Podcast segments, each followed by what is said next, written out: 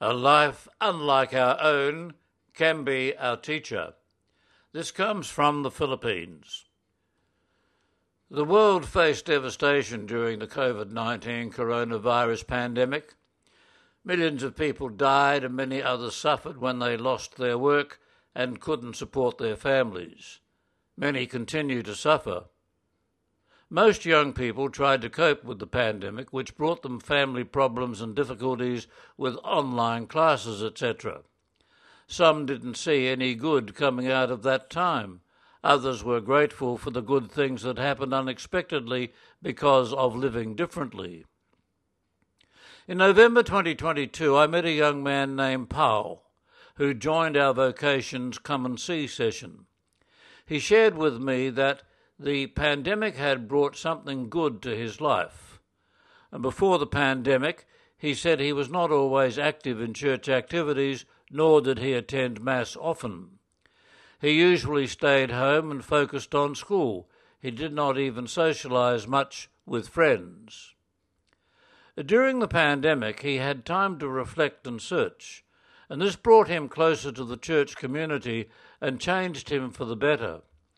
He joined the youth group and got involved in youth activities. He also became a lector at Mass. He made new friends and through the youth group and associated himself with Columban missionaries whom he met in his local chapel. He is very grateful because, if not for the pandemic, he would not have become active in his church community. And I shared with him that God really loves him and wants him to come closer to him. On Columban's Day, we celebrated Mass at our Mother of Perpetual Help parish for the feast of our patron, St. Columban. Most parishioners attended the Mass, and I interpreted for the two deaf people present. Pao was also at the Mass and became interested in learning sign language to serve the deaf. I asked him why he was interested, and he explained that one day when he was in a jeepney, two deaf persons boarded and paid their fare. They wanted to tell the driver where they were going, but could not make themselves understood because of the language barrier. Pao tried to help them out, like the jeepney driver could not.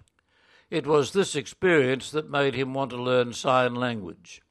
Since being elevated to a parish, our Mother of Perpetual Help has introduced a deaf ministry as one of the parish ministries. I began to visit chapels and attend parish pastoral council meetings to introduce the deaf ministry in the hope that some parishioners might be interested in learning sign language.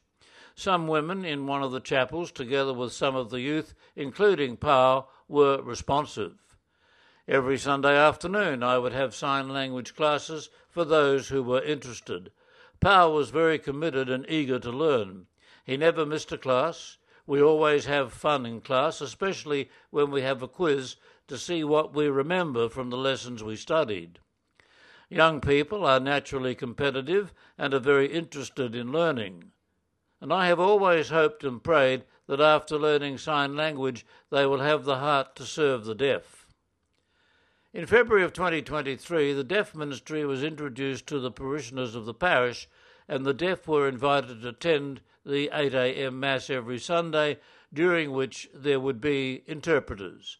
As an inclusive church, we welcome the deaf and interpreters to Mass every Sunday, and I am proud to say that Pao is a member of the deaf ministry and interprets during Mass on Sundays. He has come a long way. I am so happy for him and with his enthusiasm and commitment. I hope and pray that he continues to serve the deaf the more he communicates and engages with them, the more sign language he will learn. The deaf are so happy and willing to help him learn more signs. A life unlike our own can be our teacher. That's a quote from St. Columban. And that article came from Lani Tamatalaway. She is a lay missionary and lives and works in the Philippines.